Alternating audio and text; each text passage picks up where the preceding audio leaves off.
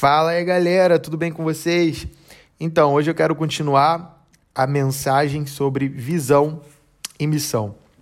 Quando a gente começou essa mentoria, quando a gente começou, sabe, os podcasts, etc., a gente começou falando sobre identidade.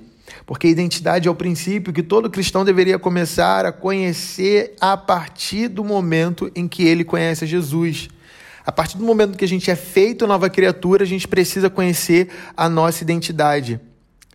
E mesmo assim, a gente olha no espelho e continua vendo a mesma coisa. Porque não é para o espelho que você tem que olhar, você tem que olhar nos olhos de Jesus. Você tem que se ver de acordo com os olhos de Jesus. Os olhos de Jesus precisam ser o espelho que você olha para que você se veja como ele te vê. E o que será que Deus vê quando ele olha para você? O que será que Deus estava vendo quando ele simplesmente desejou que você existisse? Um Deus tão extraordinário. Ele não fez pessoas por fazer, ele não criou a humanidade simplesmente por criar. Deus ele foi intencional com a sua vida. Ele desejou que você existisse. Ele tem um grande propósito para mim e para você. E se você não manifestar isso, o mundo nunca vai conhecer Jesus. O mundo nunca vai conhecer, nunca vai saber sobre aquilo que Deus te deu. Então, por isso que é muito importante que a gente saiba quem a gente é. A jornada é longa, é uma jornada durante toda a nossa vida. Por toda a nossa vida, a gente vai descobrir, vai continuar descobrindo quem nós somos. E a gente não pode desistir. Porque a partir do momento que a gente entende isso, a gente entende qual é o nosso propósito. Então você precisa se perguntar: por que, que eu existo? Qual é o meu propósito? Nós fomos criados por Ele e para Ele.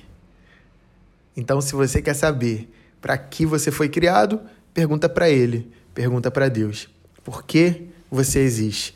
Qual é o seu propósito? Quem eu sou? Você sabe qual é a sua terra prometida? Quando você sabe qual é a sua terra prometida, você sabe quem são seus inimigos. Você sabe quais são os recursos que você precisa para chegar lá. Você sabe qual é a direção que você precisa tomar. Você todos os dias vai se levantar animado, feliz. Você não vai viver pelo final de semana. Ai, não vejo a hora de chegar o final de semana, não. Todos os dias você vai entender que é uma oportunidade para você viver o seu propósito. Lá em Provérbios 29, 18 diz que sem profecia o povo perece. Mas perece em quê? Às vezes a gente acha que é perecer de morte física. Mas perecer não é só morte física. Muitas pessoas, por elas não terem visão, porque a profecia traz a visão, por isso que é, a primeira aula de visão foi um resumo sobre profecia, porque a profecia ela traz a visão, ela estabelece a visão daquilo que Deus quer fazer. E se você não tem visão, você vai perecer na fé, na esperança, na alegria. A sua pergunta deve ser: Senhor, eu estou fazendo o que você me pediu para fazer? O que, que você deseja de mim nessa temporada? O que, que você quer que eu faça? Porque de temporada em temporada, talvez ele queira que você faça alguma coisa diferente. Ele quer saber o que, que você vai fazer. Aliás, você precisa saber o que, que é para você fazer nessa temporada. O que, que ele te pediu para você fazer? Você está fazendo? São perguntas que você precisa fazer para Deus. Visão é dividida entre destino e local de chegada e por que, que eu tenho que fazer isso. Qual é o destino que você tem que chegar? Qual é esse local que você precisa chegar? Mas por que, que você precisa chegar lá? Qual é o propósito de você ir até lá? Como que eu sei o que é para fazer? Como que eu sei aquilo que Deus quer que eu faça? Geralmente vai ser aquilo que você gosta. Porque Deus ele não ia colocar tanta criatividade dentro de você para ser desperdiçada. O que você gosta, que já faz parte do seu dia a dia de alguma forma, aquilo que você sente prazer de fazer, Deus ele te chama para isso. Eu sinto prazer em ver pessoas sendo ativadas em suas identidades. Eu sinto prazer em ver pessoas tomando um charba. Eu sinto prazer em ver a glória de Deus se manifestando. Eu sinto prazer em ver pessoas sendo ativadas para viverem seus propósitos. Eu sinto prazer em ver pessoas se sentindo amadas, simplesmente porque eu fiz alguma coisa por elas. E eu entendo que esse é o meu propósito. A pergunta que você deve fazer não é: ah, o que, que eu posso fazer para melhorar o mundo? Não, a pergunta que você precisa fazer é: o que eu fui criado para fazer vai trazer a essência de Deus para esse mundo? Vai trazer a essência de Deus para essa parte do mundo que eu fui chamado? Nós não somos a luz da igreja. A Bíblia não fala isso. Nós somos a luz do mundo. Só que a gente quer brilhar onde? Dentro da igreja. Estrutura. não, Deus não te chamou para dentro de uma estrutura. Deus não te chamou para ser luz de uma instituição. Deus te chamou para ser a luz do mundo. O mundo está esperando por você. Romanos 8 diz que toda a criação está aguardando com grande expectativa pela manifestação dos filhos maduros de Deus. Você é a luz do mundo. Jesus falou isso. O que você está fazendo, será que faz com que as pessoas parem e pensem: Uau, isso é de Deus. Isso não é normal. Essa paz que sai dessa pessoa, uau, isso não é normal. Que sabedoria, moleque, não é normal. Será que as pessoas ficam, uau, quando elas olham para você? Quando elas veem o que você está fazendo? Ou será que o sentimento que elas têm, a perspectiva delas sobre você é completamente o oposto? Sem visão, o povo perece. Quando você tem uma palavra de conhecimento, por exemplo, sobre alguém que está com o osso quebrado, né? Sei lá, quebrou o braço. Aquela pessoa quebrou o braço e você teve uma palavra de conhecimento sobre ela. Você viu aquilo como se fosse na sua imaginação. Deus te mostrou, naquele momento que Deus te mostrou, ele já liberou uma unção para que a cura transforme aquela realidade, para que aquele braço quebrado seja curado 100%. Porque quando você recebe a palavra de conhecimento, quando você recebe a palavra profética, quando você recebe a visão daquilo que vai acontecer, daquilo que Deus quer fazer, aquela visão, ela já vem carregada de uma unção para que o milagre aconteça, para que a visão se torne realidade. No livro de Josué, Deus fala por três vezes: ser forte e corajoso. Três é número da plenitude, é número da confirmação. Ele está deixando bem claro: precisamos ser fortes e corajosos. Não pasme nem se espante, porque eu sou teu Deus. Uau! Não precisa ter medo. Ser forte corajoso. Vai viver a visão que eu te dei. Não pasme, não se espante. Não tenha medo. Eu sou teu Deus, eu sou contigo, eu te dei a visão. Porque Deus ele, ele traz a visão e é por causa da visão que ele traz a provisão. A provisão, ela só vem quando tem visão. Sem visão não existe provisão, porque a provisão é para uma visão. Entende? Deus ele é um bom pai, ele não vai enviar filhos para uma missão sem os recursos necessários para que aquele filho viva aquela missão. Quantas vezes eu deixei de viver o propósito de Deus para minha vida porque eu tinha medo de faltar recursos?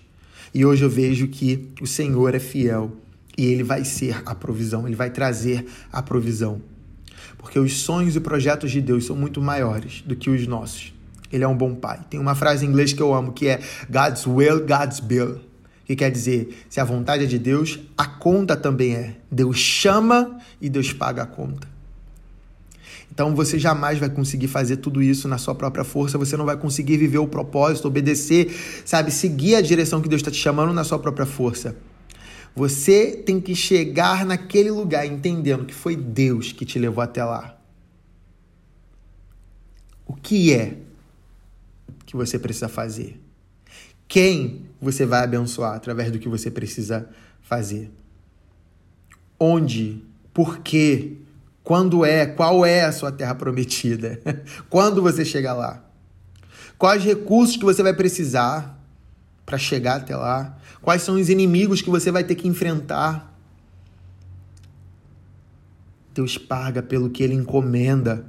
O que ele encomendou na sua vida, ele vai trazer os recursos. Qual foi a palavra que Deus te deu que você vai viver? Deus vai trazer os recursos para você viver essa palavra. Você consegue ver? Por isso que a gente precisa compartilhar com o outro, falar com o outro daquilo que Deus está mostrando, que Deus vai fazer na vida dele, porque quando você compartilha a visão, é como se fosse sementes sendo colocado naquela pessoa, sementes que engravidam aquela pessoa. Hum. Perdão. Deixa eu beber uma água.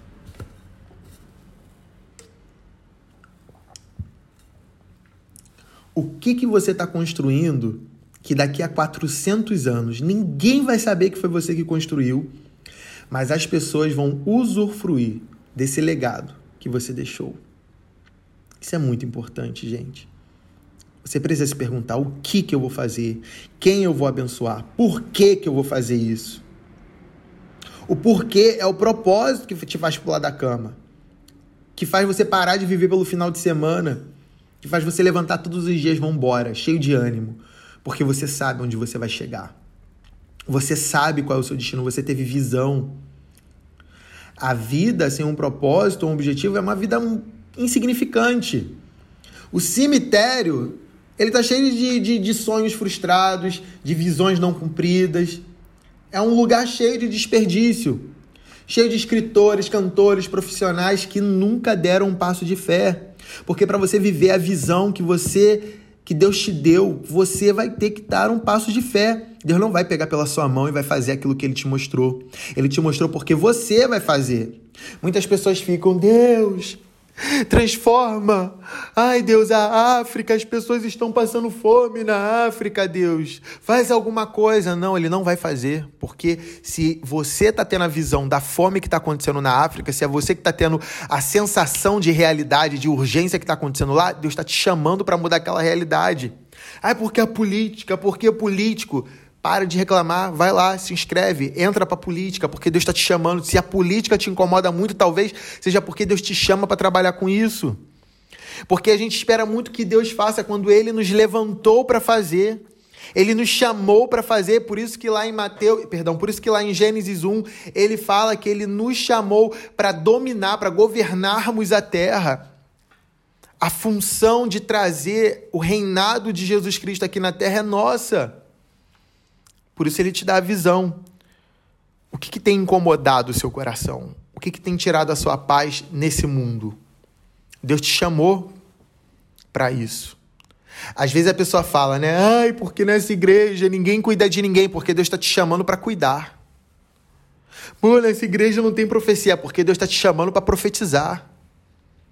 Aquilo que te incomoda, Deus te levanta para trazer a realidade naquele lugar.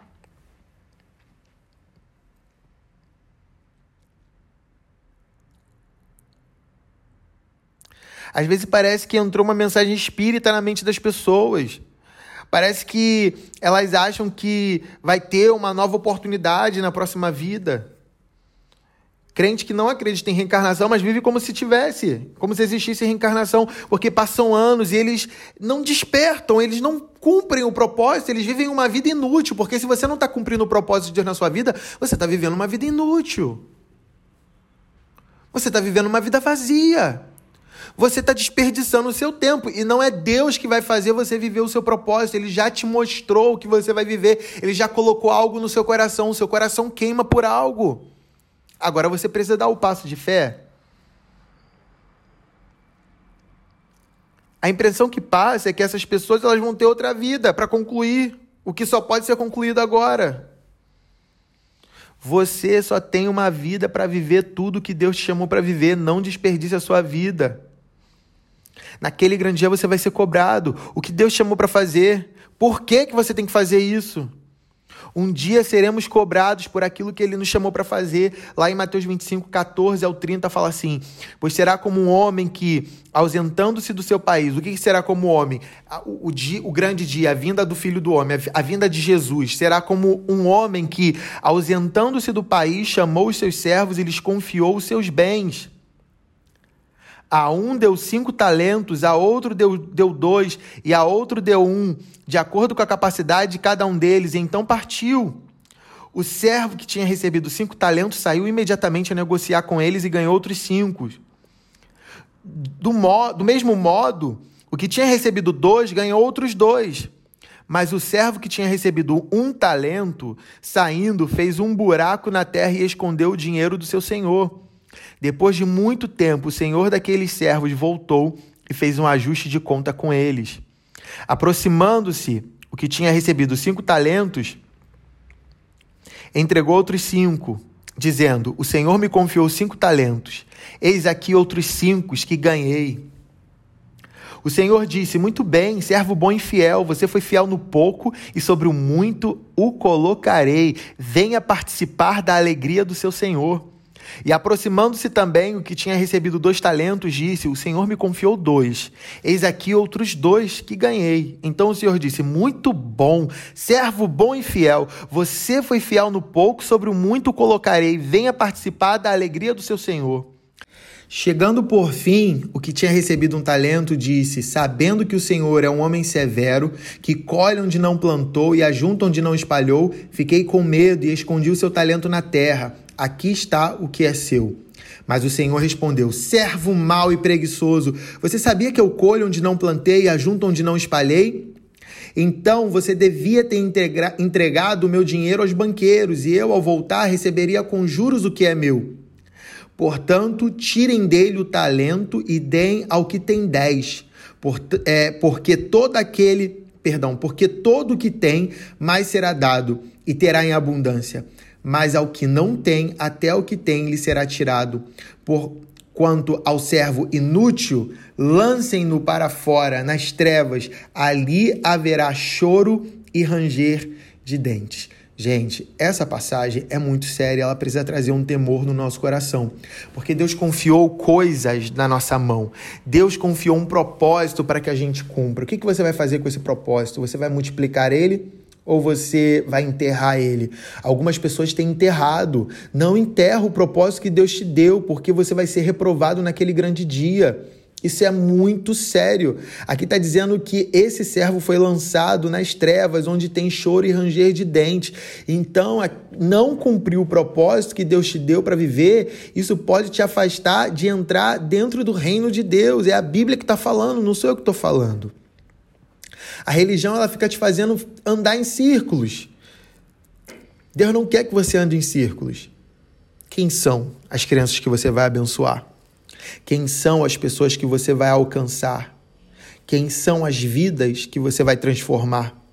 Romanos 8, a criação anseia com grande expectativa pela manifestação dos filhos maduros de Deus. Nós temos uma falsa teologia que faz a gente crer que Deus quer que a gente seja o coitadinho, o pobrezinho, sem recurso nenhum. E não é assim que Deus te enxerga. Deus vai te entregar todos os recursos para você viver o propósito que Ele te chamou para viver. Talvez Deus te chamou para ser uma voz nessa nação. Talvez Deus te chamou para ser, quem sabe, o presidente do Brasil. Se o homem sem Deus pode fazer coisas incríveis, imagina o que o homem com Deus não pode fazer. A Dilma precisou de um bilhão de reais para se eleger, mas o Bolsonaro só precisou de um milhão. Enquanto um, na força do braço, precisou de um bilhão, o outro, com a ajuda de Deus, conseguiu, só, só precisou de um milhão para virar presidente do Brasil. Quando Deus faz, ele faz. A gente clama para que ele faça algo quando na verdade ele está esperando com que nós façamos. Olha para a fé de quem não tem visão e olha para a fé de quem tem visão. Quem tem visão vai além anda na contramão. Agora, quem não tem visão é levado pela multidão. Quem não tem visão, qualquer porta serve. Eu lembro que antigamente eu era assim: qualquer porta que abria para mim eu entrava, porque eu não tinha visão. Na verdade, eu tinha, mas eu não acreditava na visão que Deus me deu. Então, qualquer porta servia. E muitas pessoas são assim: qualquer oportunidade ela está entrando.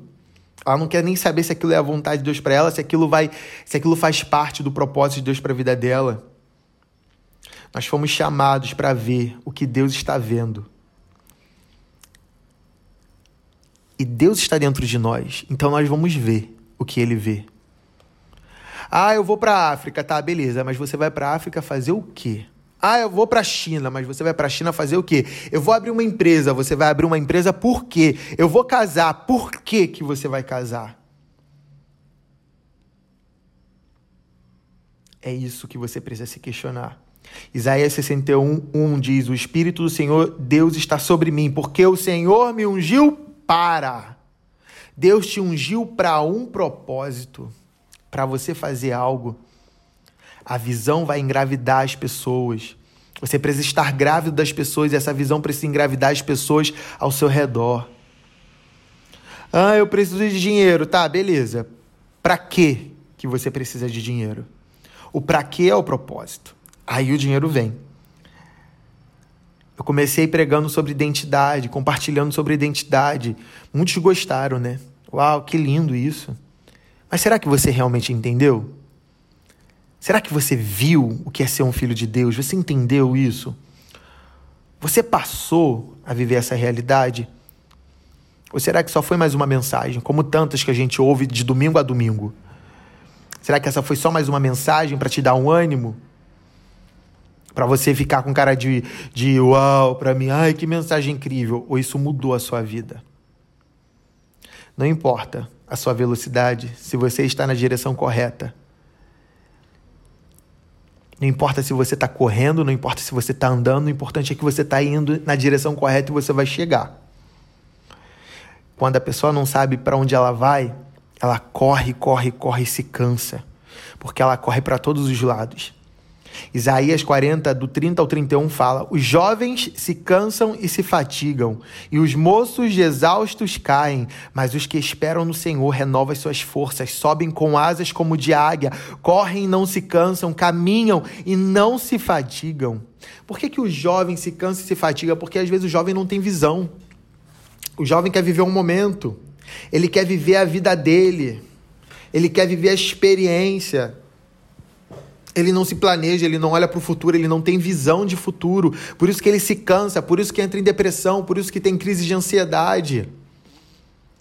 Por isso que vive frustrado, fica, ah, eu não tenho um propósito, porque não tem visão. Então corre, corre, corre, se cansa, se fadiga, cai. Por que, que os jovens na igreja ficam caindo em pecado, ficam caindo nos mesmos pecados? Porque não tem visão, porque se tivesse, parava de cair no mesmo pecado. Mas os que esperam no Senhor, por que, que esperam no Senhor? Porque tiveram uma visão.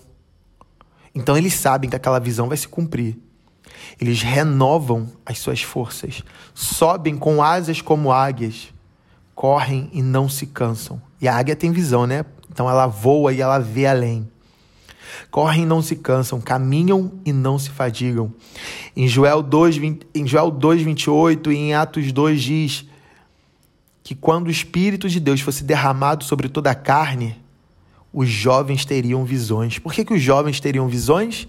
Porque jovem não tem visão. Mas quando nós somos cheios do Espírito Santo, nós recebemos a visão do nosso futuro. E é nessa visão,